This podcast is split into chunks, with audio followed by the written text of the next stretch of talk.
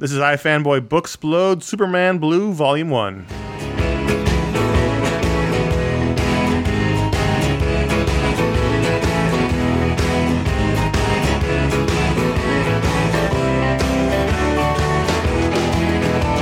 She's electric.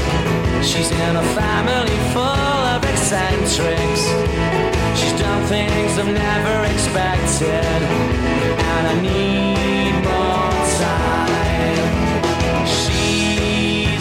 Hello, welcome to got iFanboy sisters. Booksplode. My name is Conor Kilpatrick, and I'm here with Josh Flanagan.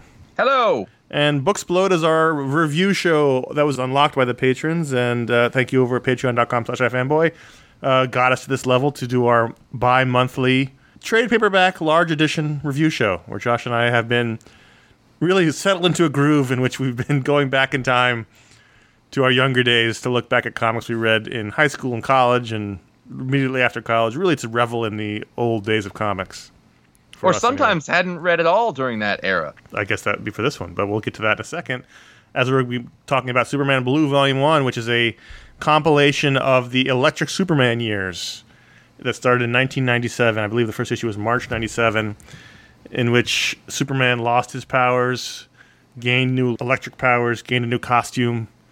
And uh, this was the first volume of that story, which went on, went on for quite a lo- long time and it features tons of creators. There's a lot of them: Dan Jurgens, Ron Frenz, Karl Kesel, Stuart Immonen, Scot Eaton, David Michelinie, Tom Grummett, Louise Simonson, Jon Bogdanove, Sean Chen, and more. And this is a volume that DC just put out. It's a nice, hefty collection. I believe it's 12 issues. One, two, It's 360 pages. 14 so- issues actually 14 issues Yeah. collecting this first 376 pages a hefty volume so we're going to get into it spoiler warning if you haven't read these comics or didn't read them originally this is a review so we'll be getting into it so josh you didn't read these i assume back in in the original day this is this would be when we were in college Yeah, which is surprising because as I was reading it, I thought it was earlier than that, and then I, I realized that wasn't the case. some context into the, in, in the world of comics at this point so this is the late 90s Mm-hmm. Yeah. DC is starting to pull out of that 90s malaise here. This is post Death of Superman. And what really pulled it out was the Justice League book by Grant Morrison and Howard Porter. That really sort of modernized the DC universe. And I remember for a lot of people, because I was also reading Superman books, and we'll, we'll get to it in a second, but all of a sudden, at some point in that JLA book, Superman appears and he's Superman Blue. He's electric and he's got electric powers and he looks different. And that would be one of your early indications of the thing you often talk about, Josh, is when the event affects the book you're reading. Mm-hmm. Which makes sense here because the character changed in his own book. But I remember Grant Morrison actually did a really good job with that power set. If you've got to deal with it, at least deal with it and tell some interesting stories with it. Yeah, and he also didn't like. I don't. I I remember it being sort of, I guess, jarring, but not really disruptive. Like Superman was still Superman. S- The method with which he went about, uh, but I remember that happening because I read. I didn't read that as it was happening, but those are the first comics that I read coming back. I think also it's important to just understand like the context of comics in general right now. You know, Marvel's in bankruptcy at this point. This is after the crash. Things mm-hmm. aren't going great in comics, and so there's definitely a we have to do something. And the. Superman books, this is a different time. They were still very popular. You had four Yeah. Superman books, and it was a de facto weekly comic. So they they didn't all always connect, but like once a year they would do a, a story where it went through each book. But every week there was a Superman comic. So you had Superman, you had Action Comics, you had The Adventures of Superman, you had Superman Man of Steel. So every week you had a Superman book, and I, I read all of them. I think that's pretty interesting in that like we give a lot of credence to when they did 52 they acted like it was this amazing thing. But really i mean they're doing that here. It's basically a weekly book. They've, they've got a history of that. They didn't split it up into like such and such art team does No. or such writer does four in a row. Like they were just in a cycle.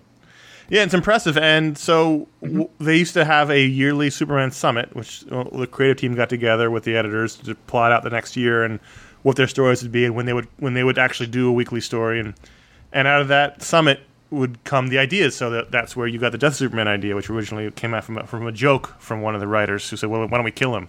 This time you had the uh, one of the colorists whose name escapes me, but it's in the it's in the essay in the back, and I'm going to get to it while I talk keep talking he kept suggesting every year that they would they would do a homage to the classic Silver Age Superman Red Superman Blue storyline, and they kept laughing him off until finally they decided to do it. And Karl Kesel, glenn whitmore Glenn Whitmore was the colorist who suggested it, and then Karl Kesel, one of the writers, suggested, "Why don't we change his powers and his costume?" And they originally thought they would change his costume after the death of Superman, but they realized they had to go back to the classic suit to sort of reestablish him. But here, so finally, they decided they would take this opportunity to, for at least a little while, tell the story of Superman with a different power set, a Superman who was learning how to do things again. Because one of the big themes of this book is he he can't do things the way he used to, and so he's he has to figure out how to be a hero physically again. So that was one of the things they wanted to explore in a storyline that went along for, for quite a long time, at least in comic book time. So they came out of that. They had this story where it kicks off. Uh, Superman is dealing with the bottle city of Kandor. One of the people who lives in Kandor escapes. He doesn't want to be stuck in the bottle city anymore. He causes havoc in the city, and then Saratak. Saratak, whose original name was Tusk because he's got two big tusks on his face. And then uh, in an issue drawn by Stuart Immonen, we'll, we'll talk about that too. I think Superman suddenly starts sparking. He blows stuff up. He's he's got no control. Did they ever say why this happened in this issue? You know, I? Actually was going to bring that up because I couldn't remember. well, meaning, I- meaning, like by the time I got to the end of it, I thought, I, I, you know, I have no idea how this happened. it might be explained later because I'm just as I'm looking through it now. He just starts sparking. I think that he changes phase states as he goes through. As Saratak pops, and because they, did return to that theme a lot, is that the the bottled city of Kandor is not directly in the same plane of reality, That's right. That's right. and so as you phase through the bottle in, in a certain way, uh, that changed his his nature and his makeup. I think, and it, it brought him out of phase with the world. which might be the reason. I don't think they ever actually explain why, but the point is he starts sparking electricity out of his eyes and his hands, and he starts blowing stuff up and hurting people, and that causes him trouble professionally. The new conservative columnist at the Daily Planet is writing editorials about how he's a menace, like Spider-Man, and eventually his powers go away, his traditional powers, and he has totally turned into a man of electricity, and he gets a new suit, which is uh, a you know very sort of '90s. It's blue and white, electricity-based suit, and he has to learn how to be Superman again. And he has adventures. So that I mean, that's the the really super high level story of this volume. So what I'm curious what you thought because I was reading these books at the time, and I'm very, uh, you know, this is very much felt like a homecoming. This this team of Superman creators was a very seminal group. They did it for a lot of years. Jan, Yes. Jan Jurgens, Louise Simonson, Jon Bogdanove, Ron Frenz, even Stuart Immonen too. So what did you think of, you know, overall when you read this book? You know, the, the fact is, I didn't really read too many comics from this time. If you want to, I want to say that I quit the first time, like in the late '80s, maybe a little bit. I, no, I don't even think I made it into the '90s. I was out before Jim Lee. I was, I, I actually bought the first couple Jim Lee issues. So what hmm. was that '90? Uh, late '80s, early '90s. Yeah. So I, I kind of missed the boom and the bust. Yeah. And like I said, I came in reading again with the Justice League. That was the first comics that you know, co- basically they came from Conor indirectly Yeah. Yeah. so I, I hadn't really read books from this time, but I did start reading right after this. But I remember when I came in, I was instantly, you know, I was 22 and I was uh, the kid who was like, I, I don't want comics that are like the ones for kids. So I was trying to find whatever sort of vertigo stuff I could or whatever. Yeah. And I was probably staying away from a lot of this, with the exception of Marvel Knights. Yeah. Sort of, a, you know, a, a more adult themed. Well, uh, this this was like the last gasp of that old style comic book Yeah. storytelling. This book we're reading here, and that era. I mean, Marvel Knights and that era, the 2000 2001 era, ushers in the modern way of storytelling. Characters not narrating their actions, not na- narrating their thoughts, although they are in caption box instead Yeah. of thought balloons. But that was one of the first things I thought while reading this is that this is sort of the last gasp of yes, your old school traditional superhero storytelling. Yeah, and and and you know, it's very hard not to notice that as Yep. you as you sort of go through this. I think it took me maybe a, a little while to sort of reacclimate. I think on one of our last shows we talked about adjusting for James Robinson. It was very similar to that. But before too long, I really did settle into the groove of what these kind of comics used to be like because they were very similar to the ones that I would have read in the 80s Mm-hmm. Mm-hmm. where it's it's it's melodramatic, it's silly, and and I will say there's an absolute turning point for me uh, when I read Super Gods, uh, where Grant Morrison pointed out he's like comics are ridiculous and they should be. Mm-hmm. That changed everything for me. and I mean, so did reading whatever how many. But you're you're much more open to these kind of comics now than if if we had read this book five years ago, you Yeah. would have probably hated this. maybe but now like there is such an element of like oh this is not what comics are anymore and it's what they were that's fun it's a little sad like i don't think it would work anymore so it's like a bygone era. Yeah. and so in that way it's like a little historical timepiece. But uh, you know the, the fact is as i read through this whole thing you know i forgave every flaw you know in sort of logic or silliness and i just ha- i had a ton of fun with it. And i think i told you halfway i was like i'm having so much fun reading these books. I really was and it was for a lot of reasons like because it's funny if comics had still been like this when we started doing our show or like the, for the time that we've been doing like our show would have been awful Yeah. like like it's it's going to be a little hard to talk about this in the way that we do because I feel like their goals are very different than the goals of comics now. Uh, for at least a lot of people, like they were trying to spin a yarn and like they were kind of taking it seriously, but they were were keeping it all ages and it was melodramatic and and you know the art was incredibly utilitarian and I don't mean that in a bad way, but they, it wasn't trying to impress anybody. You get the job done. You know, it's the, the Kirby, the Kirby would. aesthetic, uh, th- not aesthetic, but the mindset is that you got to get these pages out. Mhm. I think it's an interesting mix of old and new because there is Yes. obviously the old school way of telling stories is here, but there it's a little bit, it's a little bit modern, and so you've got this interesting mix, and you've got guys like Dan Jurgens, who is a, if not, you know, he's one of the, he's like, if not an A team, he's a B team all timer. You know, Sixth man. he's writing very effective modern comics right now.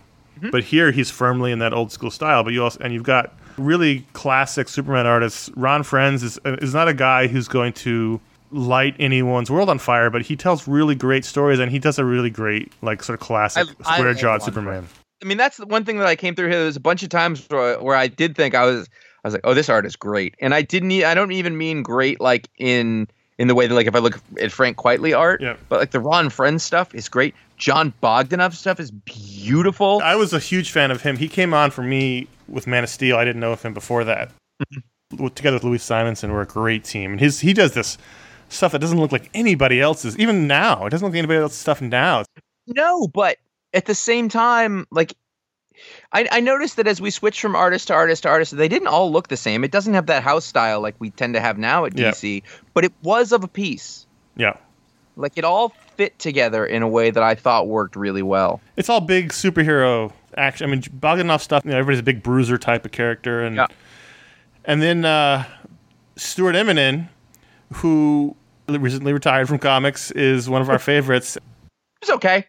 This is how I used to think of him. This is how he drew a lot of DC Yes. books. This is I knew him originally from Shock Rockets. Right. And when he changed his style to what he was drawing for the last few years, that was a jarring change for me, and I had to get used to it. I always thought of him as the guy whose work was very soft.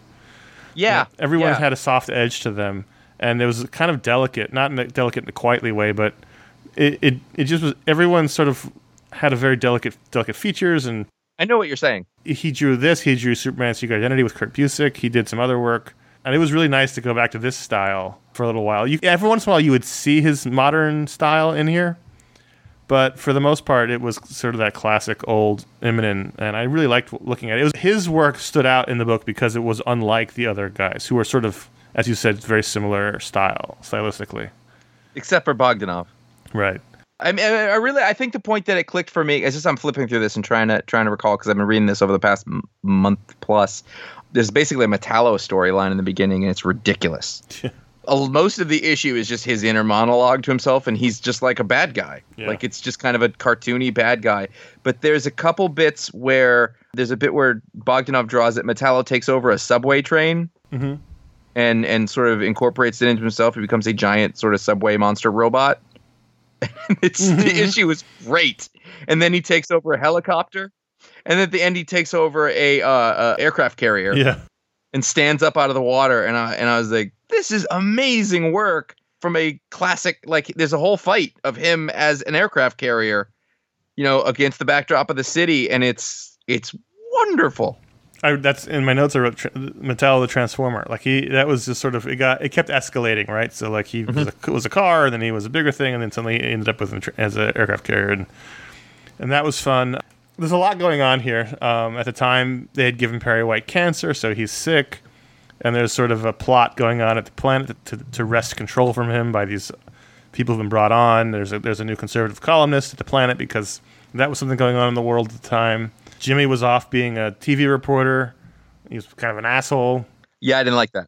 They've always toyed with that aspect of it. But one of my favorite things that sort of ran through this book was for, there was a couple of guest appearances. You had uh, the Ray briefly. You had Booster Gold. You had the Atom in a in a story arc. The de-aged Atom who came out of Zero Hour as a teenager, which was stupid. But one of the things I really liked through all this stuff was there was a Justice League envy scenario happening because at the time Mm-hmm. you went from the Justice League, who had all these kind of mixed characters and in terms of levels of powers and stardom. So Booster Gold was a mainstay for like ten years in the team, and then Grant Morrison comes along and says, "No, no, the Justice League should be all the ma- the big guys. It should be all the heavy hitters. It should be the t- the, the big seven. And so you had both Booster Gold and the Atom here, sort of having Justice League envy. They were no longer the team. They felt inadequate because they weren't on the Justice League anymore. How could they get back on the team? And I like that sort of undercurrent of this is how the situation in the DC universe is now. Now it's the big guys are back in the in the main spotlight. How did these guys who, who used to be on the team are no longer on the team? How did they feel about it? And they don't mm-hmm. feel too they don't feel too good about it. Mm-hmm. I really liked this a lot. I really enjoyed reading it. It was a really nice return to Metropolis in a different way than we're doing now with Bendis. Mm-hmm. This is a very classic. Newspapers hadn't collapsed yet, so we didn't really have that angst throughout it. Right. It just was super. It was a different kind of Superman story. Superman who doesn't really know what is going on. I did like how he went from a really sort of scraggly tech suit to suddenly his nice polished suit from one panel to the next. Yeah. But that's comics, as you said. It was really fun. I really think it's interesting because at the time I think this was supposed to be jarring, I guess. But Yeah, to me, it just read like I was like, oh, this is just like a like a great superhero comic book from that era. Mm-hmm. And it was like a it's it's just it's like meat and potatoes almost. You know, there's a bunch of times where I was like, oh, you, they'd never do that now. This is way too silly for now. Yeah, I really get the sense of of like, oh, we've we've totally lost something, Mhm. and and it might be an audience that would buy this. No, there's there's a sense, and it's something that we've investigated throughout the time on iFanboy, and and our old columnist Jimsky was really good at talking about this. But the idea that comics have for so long striven to be a medium taken seriously that they they reject silliness. Any any any made them- hint of silliness brings back the old days of being ridiculed, and so these kind of stories are just not okay for the most part for the modern audience. Yeah, and and I mean I'm as guilty of that as anybody, at least for a time, where I did I didn't want that, and and now I completely understand it. And it, it took me a long time to get there, but there was a lot of silliness. It's, it's funny because this is 360 something pages, and at the end I was like, well, wait, what's happening with Scorn? because that that was a really like there's there was a bunch of little things basically in the background of this whole thing. You've got Superman's just trying to learn how to control this thing that's going on.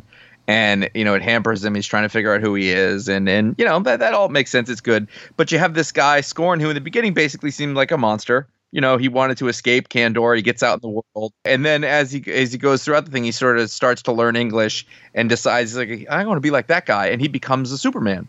He wears the More or suit. less. He wears the old Yep, suit. wears the suit, does the thing. It's really interesting. It's like a, a cool change. really stretchy fabric because it it stretches right onto Zorn's but his uh, not Zorn his name isn't Zorn. I keep wanting to call him Tusk because he's got the tusk, but Scorn. Scorn's body fits him perfectly. He, and he ends up romancing the blind daughter of the conservative columnist, which causes problems. And I don't think I put together that there was that that was their connection. Okay. yeah, because she was she had been kidnapped, and he saved her. Originally, that's how they met. It's not really super important. she has an Oasis shirt on. There's a couple of Oasis. So one of the notes I also made is there's a lot of pop culture references, mm-hmm. which is something I think has been weeded out somewhat to risk dating the comic. But there's so many late '90s pop culture references. I think that, but at the same time, it still feels as if like old people trying to be like, "Hey, kids, we're still hip," which I love. It's a couple references to Madonna. Yep. There's a bunch of stuff. It was an interesting time. It's it's it's not like it is now. The second issue of Superman, so Superman 193, which is like the seventh issue in this collection, which was the first issue where he got the new suit, was the second highest selling book of that year. Obviously, speculators thought it would be a big deal. This was a big seismic storyline, and it, it, it just came out of a bunch of creators who just wanted to try something different. Do you remember anything about like how you felt about it at the time? I remember not being super thrilled. Mm-hmm. Were you able to? I mean, you're relatively young, but maybe not the most mature comic book reader. Like, were you able to be like, "Oh, this is just the thing they're doing"? Not like put it in perspective, or did you think they had ruined Superman? Nah, I didn't think they'd ruined it, but I, I don't. I don't think I understood well enough. Even though at that point I've been reading comics for twenty years, but Sure. Or not twenty years because that would have been zero, but like like fifteen years. Even then, I was like, oh, is this how it is now? Mhm. You know, because I was twenty when this came out. Yeah, I probably find it more interesting now than I did then. I, I, Sure. I could be fairly certain of that. Well, you have a whole different perspective on it now. I mean, Yeah. now there's like an understanding of craft, an understanding of historical perspective, you know, an understanding of the business around it, and sort of an ability to just appreciate it for what it is, which maybe we weren't able to do then. We didn't mention Scot Eaton, one of the artists, who was like a happy medium between Immonen and the Ron Frenz t- type, who was also really good. Yeah, and then the, the, the last issue in this collection is an annual uh, drawn by Sean Chen, a name I have not heard in a very long time. he did Iron Man. This is the first time I remember seeing him. Well, you also David Michelinie is one of the writers in, in, of Yep. the foursome here. He one of the classic Iron Man writers. Yep. Yeah, you're right. So the final issue in this collection is an, is an annual. As we discussed on our 650th episode, the annuals have gone through many metamorphoses, and in this year, I remember this. They all did pulp-inspired stories. So the, the tagline is "Pulp Heroes," and they have the classic DC logo on it, which is very cool. Here they end up going to um, where where did they go? It was uh, Oh, uh, Butron. Butron, you know, very convoluted thing about a, an idol, and you know, it's very Indiana Jonesy. It was, but uh, there was the thing about like Sean Chen that I came out is this was the closest guy that I was like, oh, this guy he could be drawing comics that look like this today. Yeah, Like you'd be okay with very it. Very super modern. Uh, th- I mean, the, the best thing about this was uh, was Bibbo. Bibbo makes some many appearances throughout this volume, but he's great in this issue. He ends up he ends up on the trip with Jimmy and Lois and a very effete uh, lawyer who wears a white white silk in in, the, in a pulp style white silk suit and fedora and and Clark. And then it ends with Clark meeting Doc Savage in a shadowy alley, so they don't have to actually show Doc Savage because they probably didn't have the rights for him. But it was clearly a Doc Savage homage, so he, he meets him briefly in the alley. Yeah, see, I didn't catch that at all. It's just the, the, golden skin and hair. Yep, yep, yep. But you're right. It's, it, it is super modern. This, this one looked really good too. Yeah, you just you just don't get these kind of one-off stories really anymore. I mean, you do, but you get them in different contexts, in different places. Yeah, I think. I mean, it, it was a really good example. I think that that doesn't necessarily stand out. Like this isn't like if you hear us talking about this and you're like, well, should I read this? This isn't like one of the storylines that people talk about. Like, oh, you got to go back and read Dark Phoenix. You got to go back and read. But if like you are hanker, you're like, wow, what, what did comics used to be like? Or if you're maybe a little older and you want to remember what they were like as a kid, like this seems like a great sort of thing to dive into to just sort of recapture a different time. I mean, one of the ways you can do that is you've got four series interweaving, so you have all these different creators that are working together. It's totally coherent and cohesive.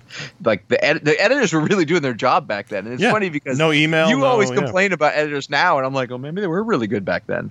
That's definitely a thing, but it definitely is the tone of a different time. But it's it's not bad. It's not like, oh, this is so childish. I can't I can't deal with it at all. Uh, it's just, you know, the the same kind of craftsman, but with a slightly different audience in mind. And also, one of the, the the '90s take a lot of heat, justifiably. But one of the I think for me bright spots throughout the entire '90s was the Superman line.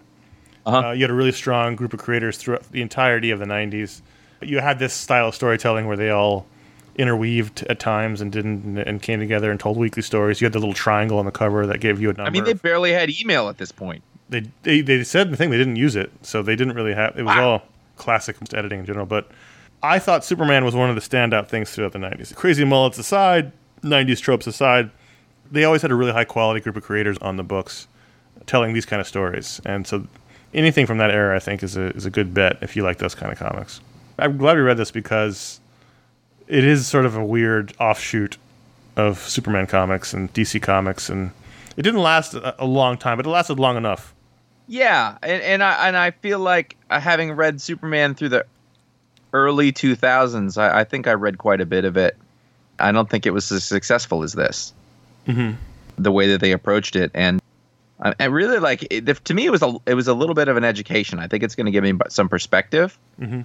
um, on looking at comics now and sort of like, well, what was enjoyable about this versus that, and then being able to sort of appreciate that level of melodrama and, and that silliness and that you know just and and I have been I've been enjoying that in comics a lot more now than I ever have. So I think that you know. there's, think- there's a great panel of Scorn with the blind girl, and they've eaten like a bunch of burgers, Uh-huh. and he's like got his feet up on a on a TV tray, and they're in the apartment, and there's cats climbing over him. It's it's one of the best things in this whole book. I really like that last arc where Superman and Atom are trapped in the in Kandor. Yeah. Really wonderful art in that one, and then Scorn is basically you know taking Superman's duty back on Earth. So it's great art in that. This is this all of the art in this was really fun to read. It was good stuff, and any, I think anything with Bibbo was terrific. Yep. When he got in that brawl, was like, you've just messed with the big, you know, the best bar brawler in all of Metropolis. He's always super fun. I think one of the things about modern comics is there's a weight of expectations where everything has to be this big epic arc. Every story has to be this epic game changer, and while they were doing that here, they it didn't feel like they were striving for it. It just feel like they were Yeah. I mean, I think the difference though is that they could kind of count on a base level of sales that they can't now. sure. Comics now always has to be juggling. They all have to be peacocking and saying, "Look at me, look at me, look at me." Uh, and if you don't, you don't get noticed, and that's really sad because I think that some just sort of good quality fun, and, and we we definitely try to highlight that stuff. Um, and I, and I, you know, I'm reading a lot of books now, but those books tend to not be around long. They don't get noticed because just this for being there and being sort of good as as opposed to constantly innovating something that maybe isn't necessary to innovate. Right. Yeah, it was a different. It was definitely a different time for sure. Yep. I enjoyed this. I enjoyed reading this. I like Clark's tucking his pants into his boots in his trip to Bhutan. I want to do that. Just good stuff. I mean, it's it's this was a fun read, and it's it, it's an interesting story to see a different kind of Superman, where he's still Superman, but he's he's not able to lift things and and do thi- things. It's quickly. frustrating. Yeah. I found it genuinely frustrating that like he couldn't do the things and like it it changed his perspective. I thought there's actually some really nice character stuff in that. When he wasn't in his power, he was completely human. So he was getting hot and tired and hungry, mm-hmm. and he's like, "This sucks. I don't I don't like this at all." I couldn't tell who the writer was from mm-hmm. issue to issue. And I, and I mean that in a good way. Right. I could tell the artists were, but the writers were, you know, very consistent. You know, it's still, you know, still telling the story with a good voice. Like Superman had a great voice. My favorite character through this whole thing was the professor guy, Hamilton. Hamilton. Yeah. Is he still around? Yes, he is. That's great. This was a tumultuous time. I mean, 97 was the, the year where the Heroes World experiment ended with, you know, Marvel having their own distributor. And that all full, that all collapsed. But so I'm looking at old sales charts. So Superman 123, which was the issue where he got the new suit, sold over 200,000 copies. Wow. And then you don't have to scroll down that far to Adventures of Superman 18, which was, you know, another issue, sold 100,000 copies. Action Comics 733 sold 96,000 copies. Man of Steel sold 88,000 copies. So I mean, this was four issues of Superman selling between 88 and 200,000 copies in a month. That's after the bust. Yeah. The entire top 10 is above 100,000 copies sold. The entire top 13 is Wow. above above 100,000 copies sold. This was a different era. Yeah. All these books outsold JLA, actually, which Crazy. is interesting. Different times. I'm glad you, you suggested this one. I would not have suggested it. Yeah, it was super fun. I'm, I'm I'm glad. I like the perspective of it. And this isn't like you know some of the other ones we've read and been like, oh man, I remember. And for me, it wasn't that at all. It was just more of a archaeology. Um, but I like it. and it's and it's a very interesting specific time, Mm-hmm. not for just for comics, but for Superman comics. Yeah. This is sort of I don't want to say the last golden age, but this was a might be the last period of time where Superman comics were really popular and relevant, which is Mm-hmm. unfortunate, and because it was twenty years ago. You know, they were as popular as anything on the shelves at the time. Cool. Do we rate this one? Do we, do we still doing that? or- I don't think we rate them. Okay, let's not rate them. So let's just say go to ifanboy.com. If you have memories of reading Superman comics in 1997 or the Electric Superman or any of that, you can go to ifanboy.com. There'll be a post for the show. You can tell us all about it. I would love to hear someone who didn't read comics then, or is maybe younger than us or whatever, and read this and, and sort of see if they can have fun with it. Yeah, it's definitely. That'll take a while to report, but And also, you can go there and you can find our weekly Pick League podcast where we talk about the week's comics, Josh and I. And also, we rotate this show with the bi weekly Talksplode, which Josh interviews a creator, talk to. monthly. Talk, well, it's it's a monthly show, but it's by it's books You explode. said and bi-weekly, and I'm not putting one You're out. not doing two weeks. bi-weekly. I'm, I'm not. I've not decided to do that. Much like Clark Kent, I feel the heat and the tiredness. It's fine. So last month, Josh, you talked to I was going to say James Spader, but that wasn't it. Jeff Parker. Next month will be another creator, and the month after that we'll have another book Booksplode. We were already negotiating the book. We were talking about it before the show. Jeff Parker is a guy who's one of the only guys around I can think of who could write a comic like this. His comics are very linked to this type of own, I think, but also being modern at the same time. And as a result, uh, he's not on any big Marvel or DC books. It's a different time. yeah. Time is moving inexorably to the end. so that got dark at the end. Let's talk about saying goodbye. Uh, It really is Okay. hot. I'm really tired. But let's. So that was Superman Blue Volume One. I really enjoyed it. Josh really enjoyed it. Tell us what you thought of it. We'll be back in two months with another Booksplode. And until then, I'm Conor. Goodbye, I'm Josh. Thanks.